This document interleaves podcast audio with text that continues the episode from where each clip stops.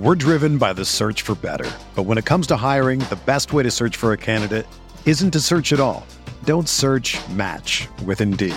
Indeed is your matching and hiring platform with over 350 million global monthly visitors, according to Indeed data, and a matching engine that helps you find quality candidates fast. Ditch the busy work. Use Indeed for scheduling, screening, and messaging so you can connect with candidates faster. Leveraging over 140 million qualifications and preferences every day, Indeed's matching engine is constantly learning from your preferences. So the more you use Indeed, the better it gets. Join more than 3.5 million businesses worldwide that use Indeed to hire great talent fast. And listeners of this show will get a $75 sponsored job credit to get your jobs more visibility at Indeed.com/Blue Wire. Just go to Indeed.com/Blue Wire right now and support our show by saying that you heard about Indeed on this podcast. That's Indeed.com/Blue Wire. Terms and conditions apply. Need to hire? You need Indeed. Do you ever feel like you're always on? What do you do when you need a moment to chill? How do you like to hit the reset button to get ready for what's next? These days, everything is go, go, go. It's nothing but nonstop hustle all the time. Work, family, friends, a million pressing social issues, and an expectation to be on 24/7, sometimes you just need a moment to turn off and hit the reset button. That's when you reach for an ice-cold Coors Light, the beer that's made to chill. Listen, there's a lot going on in Green Bay right now, and I feel like we could all use a moment to chill with a Coors Light. See, Coors Light is cold lagered, cold filtered, and cold packaged. It's literally made to chill. It's as crisp and refreshing as the Colorado Rockies, perfect for a moment to unwind. Coors Light is what I choose when I need to unwind. So when you want to hit reset, reach for the beer that's made to chill. Get Coors Light in their all-new look delivered straight to your door with Drizzly or Instacart. Coors Brewing Company, Golden, Colorado, and as always, celebrate.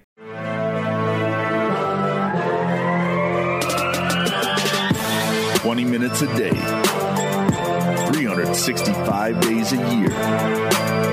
This is the Pack-A-Day Podcast. Welcome back to another episode of the Pack-A-Day Podcast. You can get all your Pack-A-Day updates by following us on Twitter at Pack-A-Day Podcast. And remember, you can always subscribe to the podcast on iTunes, Google Play, TuneIn, Stitcher, or Spotify. And, of course, you can check us out over at cheeseheadtv.com. I am Kyle Fellows, and I am here, as always, with Andrew Mertig.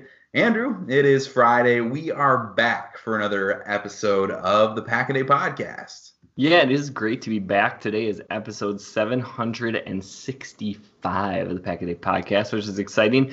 One thing to note is that yesterday for episode 764, we got a message from Andy Herman. I think, you know, with all that's going on in the world, of course, how this is affecting the Packers, you know, specifically for this podcast, I think everything that he had to say about the topic, about what's going on in the state of Wisconsin, what's going on across our country, I think was just really well stated. And I don't necessarily have anything to add to it, but I would say, you know, if you didn't get a chance to check that out, either through the podcast or the audio clip of it that he posted on Twitter, I would say go ahead and do that.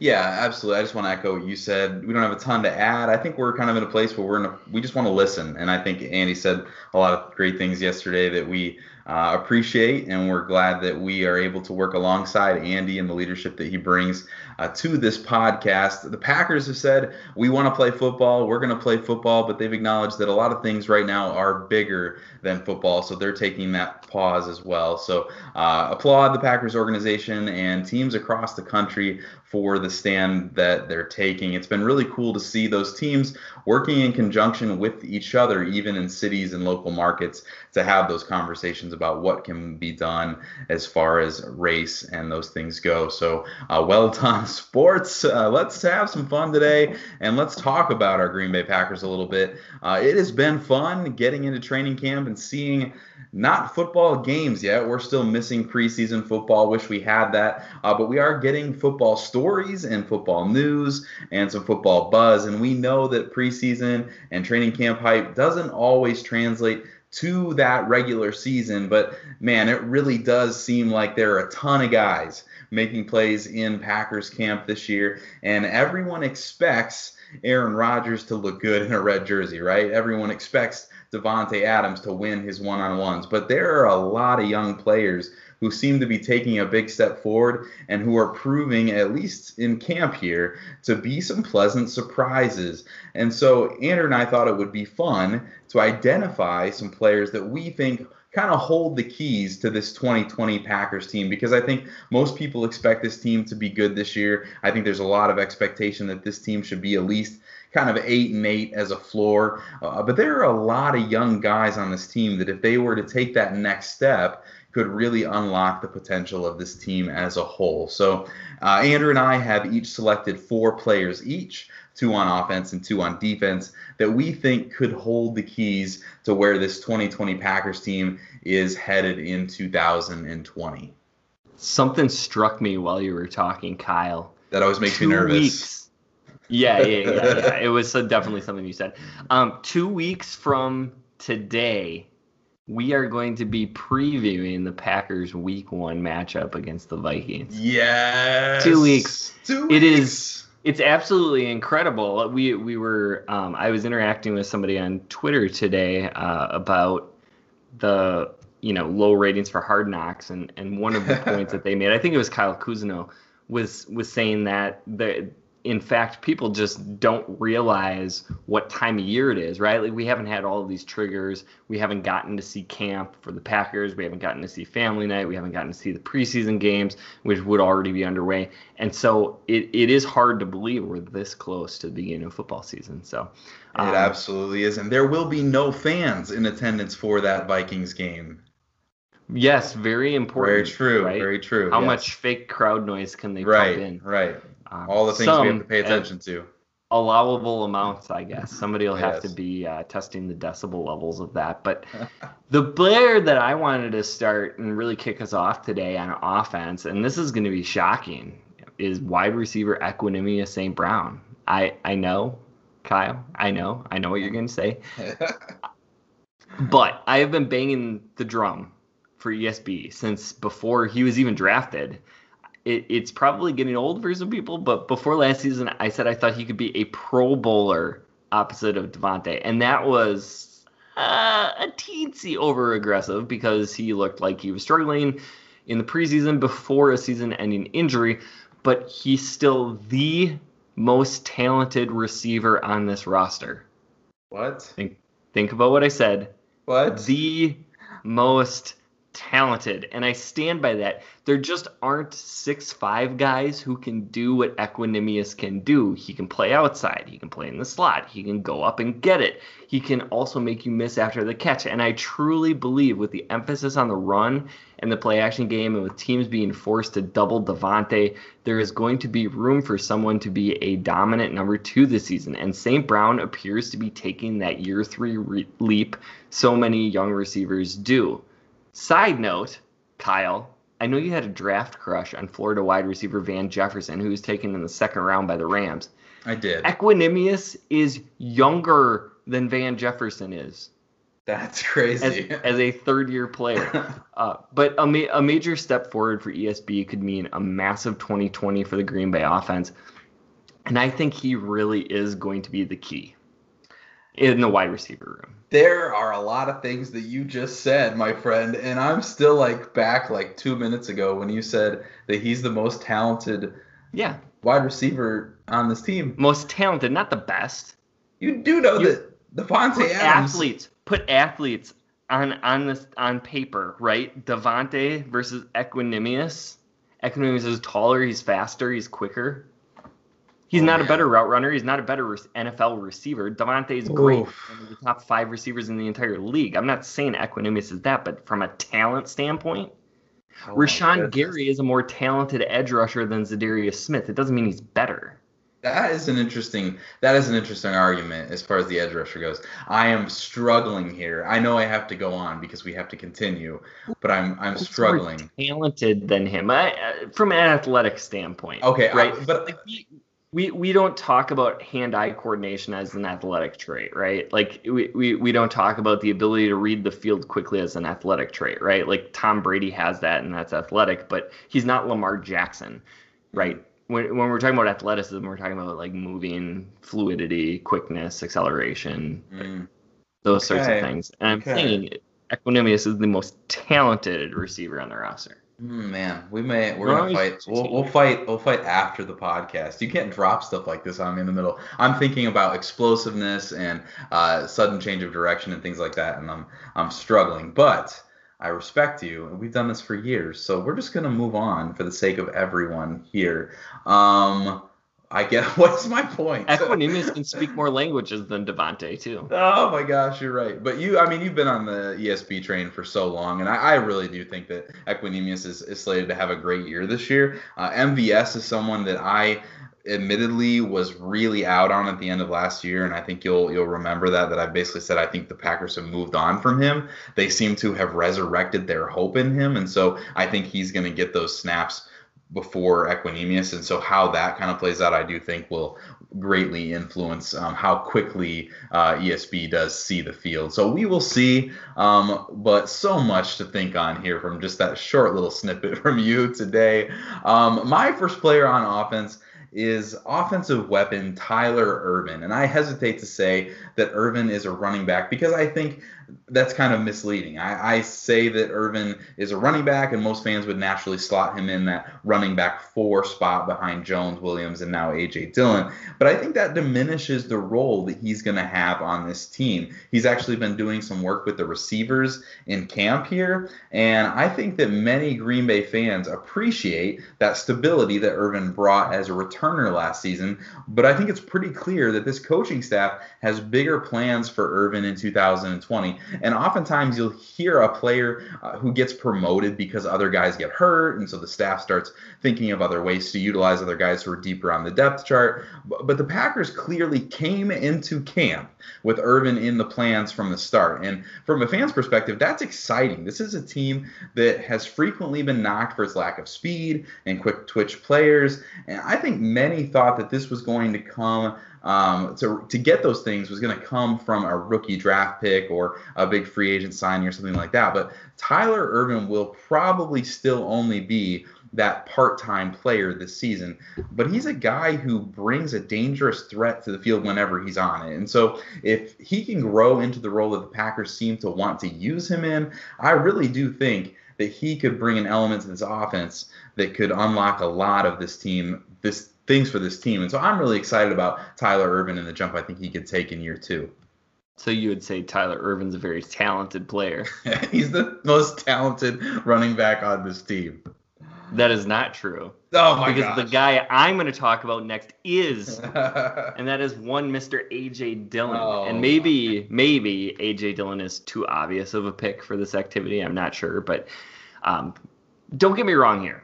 What I'm about to say, a little controversial. I love Aaron Jones, but I have missed in my soul the Packers having a running back that they can just basically tell the defense, we're going to give the ball to this guy, and he's still going to run through your face mask for the first down. They probably haven't had that since early Eddie Lacy, and Dillon has so much promise as a guy who can just take over some games. And probably in his rookie year, there's going to be some games where he's not super effective. But I really think he can have a season like 600 yards rushing and 6 to 8 touchdowns, which really isn't going to be bad considering the timeshare that Green Bay is likely going to have. And his most important trait for me is going to be how he forces defense to stack the box and then allows play action over the top for guys like MVS. And I think that's going to be a really important facet to this offense. Yeah, I completely agree with you, and I'm with you. You mentioned Eddie Lacy, and I remember those early year Eddie Lacy games where just watching him play and thinking, what a man. Like, it sounds ridiculous, but just like the way that he would just take over a game and the strength that he showed. And guys, defenses had a hard time tackling him, and you could just see it wearing a defense down. And we haven't had that kind of a player as good as Aaron Jones has been in several seasons. So I think that element added back in will be a nice treat to have. But looking forward to A.J. Dillon this year for sure. I don't know how often this has gotten mentioned, but one thing that just crossed my mind when we're talking about those like thunder and lightning type situations is how effective the Saints were with rookie Elvin Kamara and veteran Mark Ingram. And I think Ingram had some phenomenal games for the Saints during that stretch, and I really think that's the role that A.J. Dillon can play, is when defenses are going to have to face Aaron Jones. And now it sounds like Jamal Williams is getting better in the pass game to go with his running ability and pass blocking skill set. And then suddenly you put this behemoth in there after teams are getting sick of chasing Aaron Jones off tackle, and he's just going to take you off your feet. And I'm just super, super excited about the Packers running game. As nervous as I am about the depth at receiver, I am so incredibly excited about the depth at running back. Yeah, you know that Matt LaFleur is just drooling at the opportunity to feed these backs. And that makes me nervous as a Aaron Jones fantasy dynasty owner, not knowing how that's going to go and what I should do there. But this is not a fantasy football podcast. So let's continue talking here with my next selection here on offense. Lane Taylor is someone who has been a reliable player for this team in the past, but is a guy that I think is overlooked as far as his value goes for this team going forward. And it wasn't long ago that Taylor was that key piece for this offensive line. And then when injury came to Taylor, Elton Jenkins came out of nowhere last year to just kind of play out of his mind. And Taylor was a big name rumored to be a possible cut for this team. But earlier this offseason, the Packers restructured Taylor to save $3 million in cap space. And now it looks like Lane Taylor is playing his way into the starting right guard role, which is a big deal in that Billy Turner didn't really impress there necessarily last year. He was fine, but mostly an average player. And now with questions surrounding Rick Wagner and his health and the depth at offensive tackle, Taylor becomes that much more important. Imagine if Taylor wasn't playing well, the strain that would put on the Packers to figure out who their best five in this offensive line were. So Taylor, if he can play well for this team, would give the Packers four really good starters on the offensive line, which is something that a lot of NFL teams simply can't say. And credit has to be given to Brian Gutekunst, who could have simply cut Taylor and saved a bunch of cap space. But remembering the player that Taylor was before his injury, Guti got Taylor back as that insurance policy that looks like it may end up paying off big time this year. So great call by the front office bringing back Taylor, and I really do think he could be a great piece for this team this year. Yeah, and not only important if he wins the right guard position, but certainly as a versatile player who's kicked over to left tackle even. Yeah, and absolutely. Knowing we've talked about this ad nauseum on the Friday shows, but depth is going to play such a crucial role in teams' ability to succeed on weeks when you might be missing a chunk of your roster because of illness. And, of course, the injuries that always seem to pop up with the Packers offensive line anyways. So I'm going to kick it over to defense. And my first player there, I already mentioned, I ruined this before, is Rashawn Gary, the most talented edge rusher. I really think the potential Gary possesses to impact the pass rush game could end up being a significant part of this defense. First, there's the very realistic possibility one or both of the Smiths are going to miss some time this season, and we just talked about why. And Kyler Fackrell is no longer there to be a serviceable backup. So on Monday's show, Ben Fennell pointed out that he wasn't sure if Gary actually got any better during his time at Michigan. And that wasn't necessarily a knock on the Michigan coaching staff or Rashawn Gary, but sometimes guys are just so talented coming out of high school that the gut instinct is to just throw them out there and let them do their thing, right?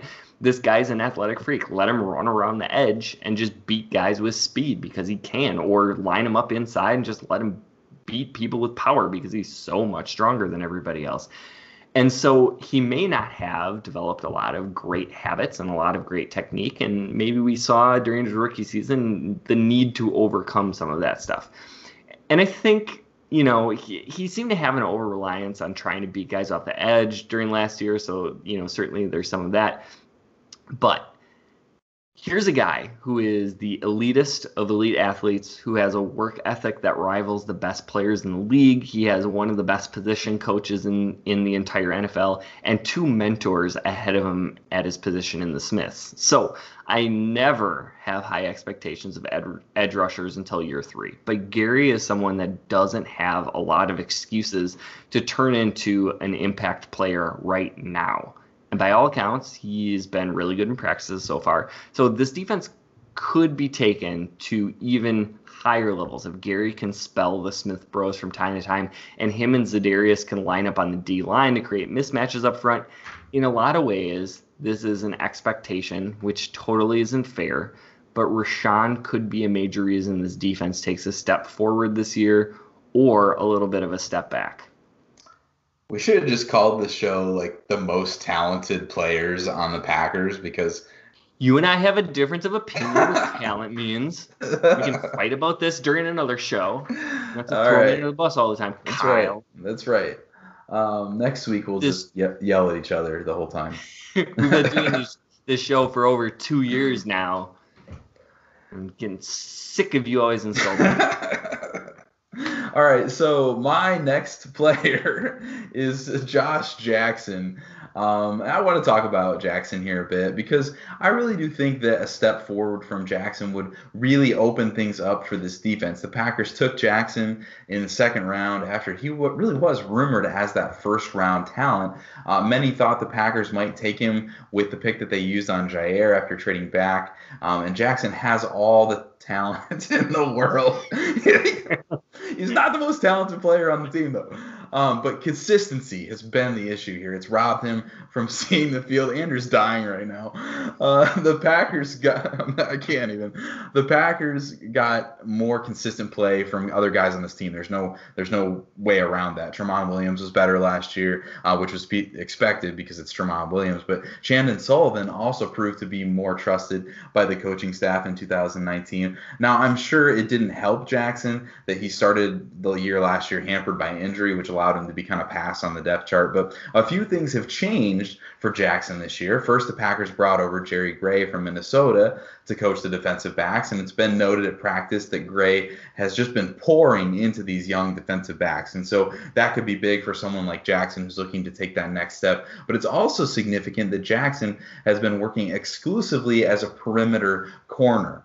The Packers have used him in the slot some in the past, but in the NFL, your third best receiver is not automatically your slot receiver. We know this, right? Often that player is one of the faster, twitchier guys on the team, and so that is going to be a mismatch for someone like Jackson, who wins with length and physicality. And so the addition of Coach Gray and putting Jackson in a position to succeed should be great for his development. And it's been interesting that there are really conflicting reports coming out of camp right now about Josh Jackson. He's had his flashes in camp, and Aaron Nagler has had nothing but good things to say about Jackson. Matt Schneidman wrote an article for The Athletic this week that mentioned Jackson as a player whose stock is suffering in camp. A very different perspective from Matt. But Matt did point to consistency as the problem that Jackson is having, which has been his biggest issue throughout his career. So it would be nice to get some preseason action for Josh Jackson to help him work on this prior to the season, and for us to see, just how he's progressing if he is. But if Jackson puts it all together this season, it would be absolutely huge for the Packers and give them some depth at corner that would allow them really to play Jaire on the opposing team's best wideout, even if that means letting him shadow a player in the slot all game long. So lots of questions on Josh Jackson. We're not sure where this is going to fall, but also a lot of optimism coming out of Packers camp. And if he does play well, would just give a huge leg up to this defense this year. Yeah, and you talked about right at the end Jaire potentially shadowing people in the slot, and I think sometimes people don't necessarily understand the skill set that it takes to play slot corner, and also the same thing can be said of playing slot receiver too, right? You have more two-way breaks.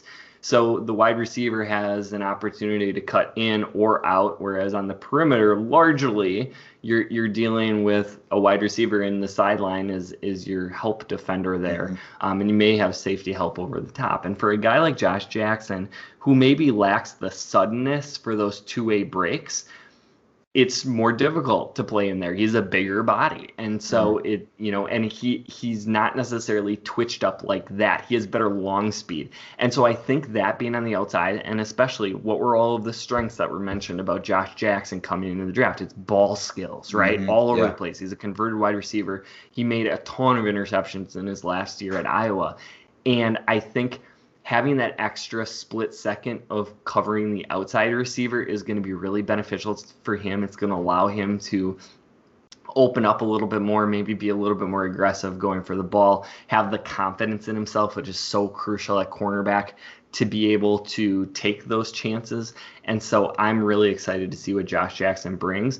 If he's great, it's such an added benefit to this defense. Mm-hmm. We know what Kevin King and Jaire Alexander are going to bring. We know Shannon Sullivan can be a very serviceable third corner. But if Josh Jackson can be really good, this defense has a chance to vault forward. And so that to me is one of the more exciting developments we've seen out of camp. Yeah, it could be a huge deal. And I just want to ask you, you talk about Josh Jackson as a converted wide receiver. Do you think, as talented as he was coming out of Iowa, do you think that Josh Jackson has a chance to be the most talented wide receiver on this team? No. Okay. I just wanted to check. No, he's not 6'5" with 4.4 speed. Kyle. He doesn't speak Equanimeous 8,000 languages.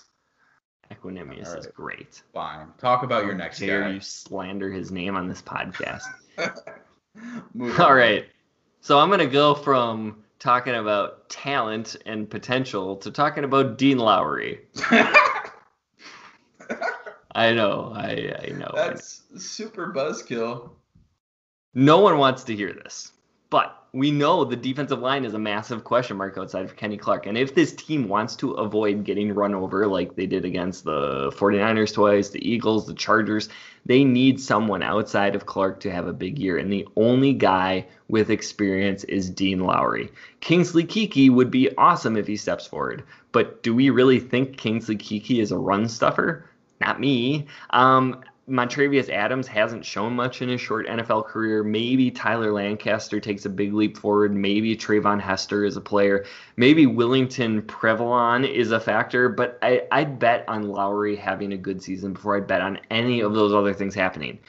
And it might not be the outlook we want to have as Packer fans, but I think Dean Lowry is going to be a pivot point on this team at some point during 2020, and he is going to have to play better in order for them to stop the run when they need to get in better second and third down situations, and also to stop the 49ers when they're trying to just run you over. And also, of course, it's been well documented the Packers are playing a ton of the top rushing teams from last season. So Dean Lowry is going to be important, even if that is like eating your vegetables. Yeah, I don't think it can be understated how huge it would be for this team to have someone besides Kenny Clark step up in a big way on the defensive line. And Lowry's been a solid player. He's, playing to legitimize the contract that the Packers did give him. I'd also love to see Keke take that next step, but I agree with you that he's more of that penetrating pass rusher probably, and maybe not a stout in the run game, so maybe that upside isn't there for him to have that run-stopping potential, but just finding consistent, impactful production from someone other than Clark would be huge for the defensive line and the defense as a whole. My last player, we've reached the end, finally, after all of our back and forth, Andrew, is someone who I'm sure is being hyped way over what we can expect to actually see this year, but it's training camp and we're here for all the positive vibes. So for me, it's really exciting to sit back, put your feet up, and just dream about what if rookie linebacker Kamal Martin was for real, and that the Packers found a starting linebacker in the fifth round of this year's draft. This draft class has been ragged on extensively, and obviously the jury is still out, but my goodness, the reviews coming out of camp are tremendous on this kid, and I think it's more notable and maybe even more believable because he's the guy as a fifth-round pick who, if we're being honest, not a lot of fans were familiar with coming into the draft, so he's the guy who's less likely to get the fake buzz because people aren't naturally looking for impact from somebody like him, but he's definitely turning heads out there. And if Martin proves to be a legit contributor, it would not only be the best duo of linebackers that the Packers have had in several seasons, it would really free up Mike Pettin to use someone like Raven Green in even more creative ways if he had a second linebacker that he could trust. So for me, I'm really excited about Kamal Martin, and his interview was a lot of fun to listen to the other day.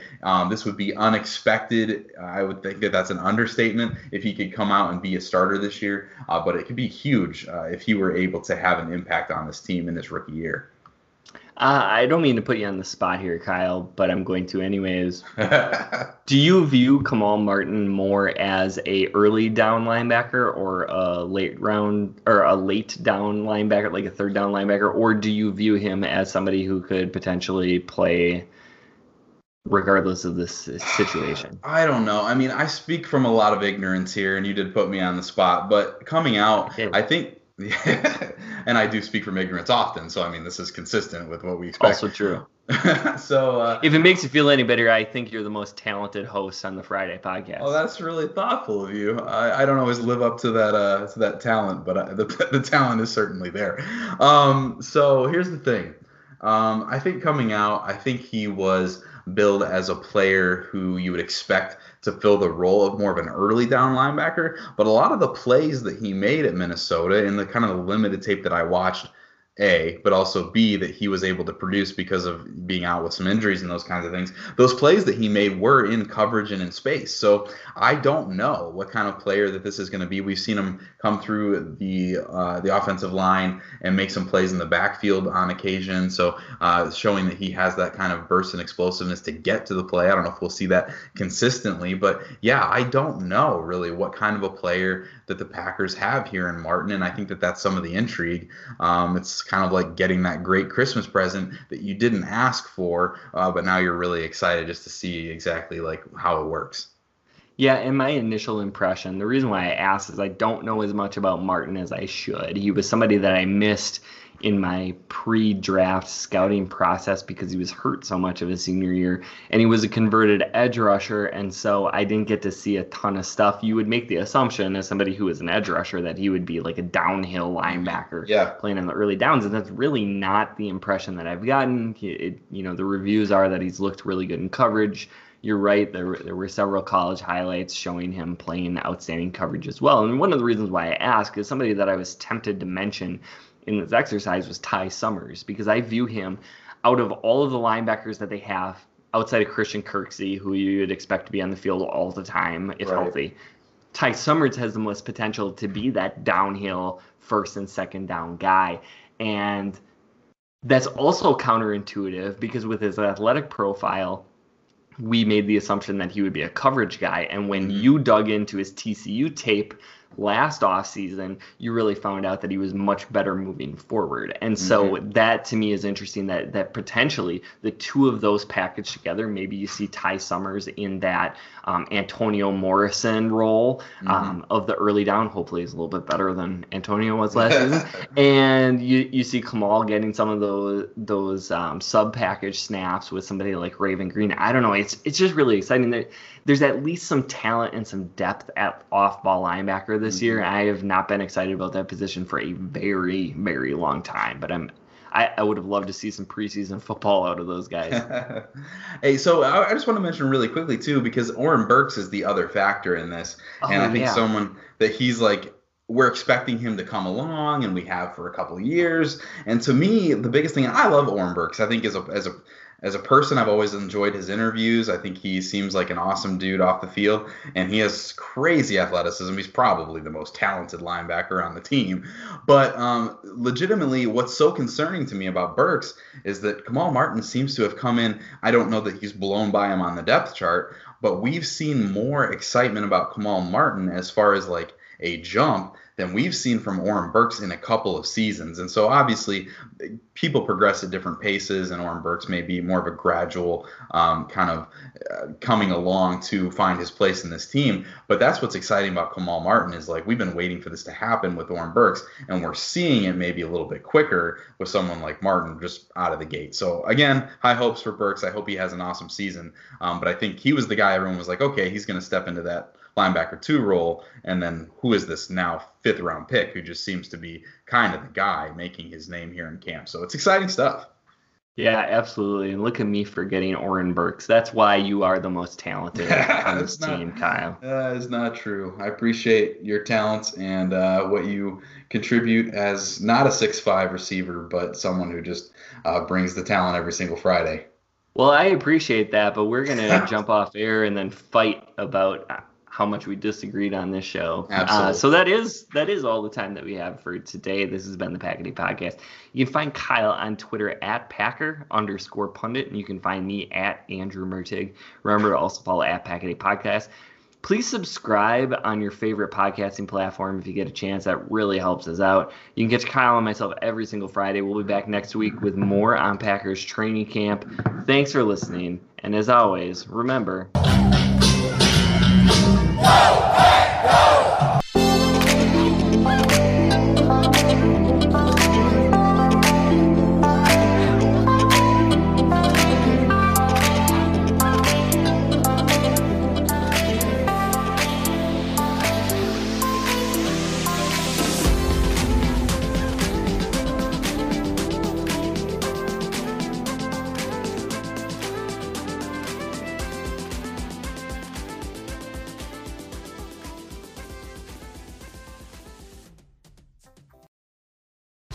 Whether you're a world-class athlete or a podcaster like me, we all understand the importance of mental and physical well-being and proper recovery for top-notch performance. That's why I'm excited that Unified Healing is sponsoring this podcast. Unified Healing is a new and super innovative global network of wellness centers powered by Energy Enhancement System, or EE System. If you haven't heard of the EE System, you'll want to listen up. This technology promotes wellness, deep relaxation, purification, and rejuvenation.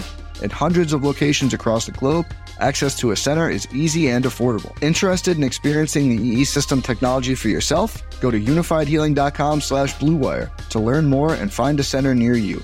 That's unifydhealing.com/bluewire. No material or testimonials on the Unified Healing website are intended to be viewed as medical advice or a substitute for professional medical advice, diagnosis, or treatment. Always seek the advice of your physician or other qualified healthcare provider with any questions you may have regarding a medical condition or treatment and before undertaking a new healthcare regimen, including EE System.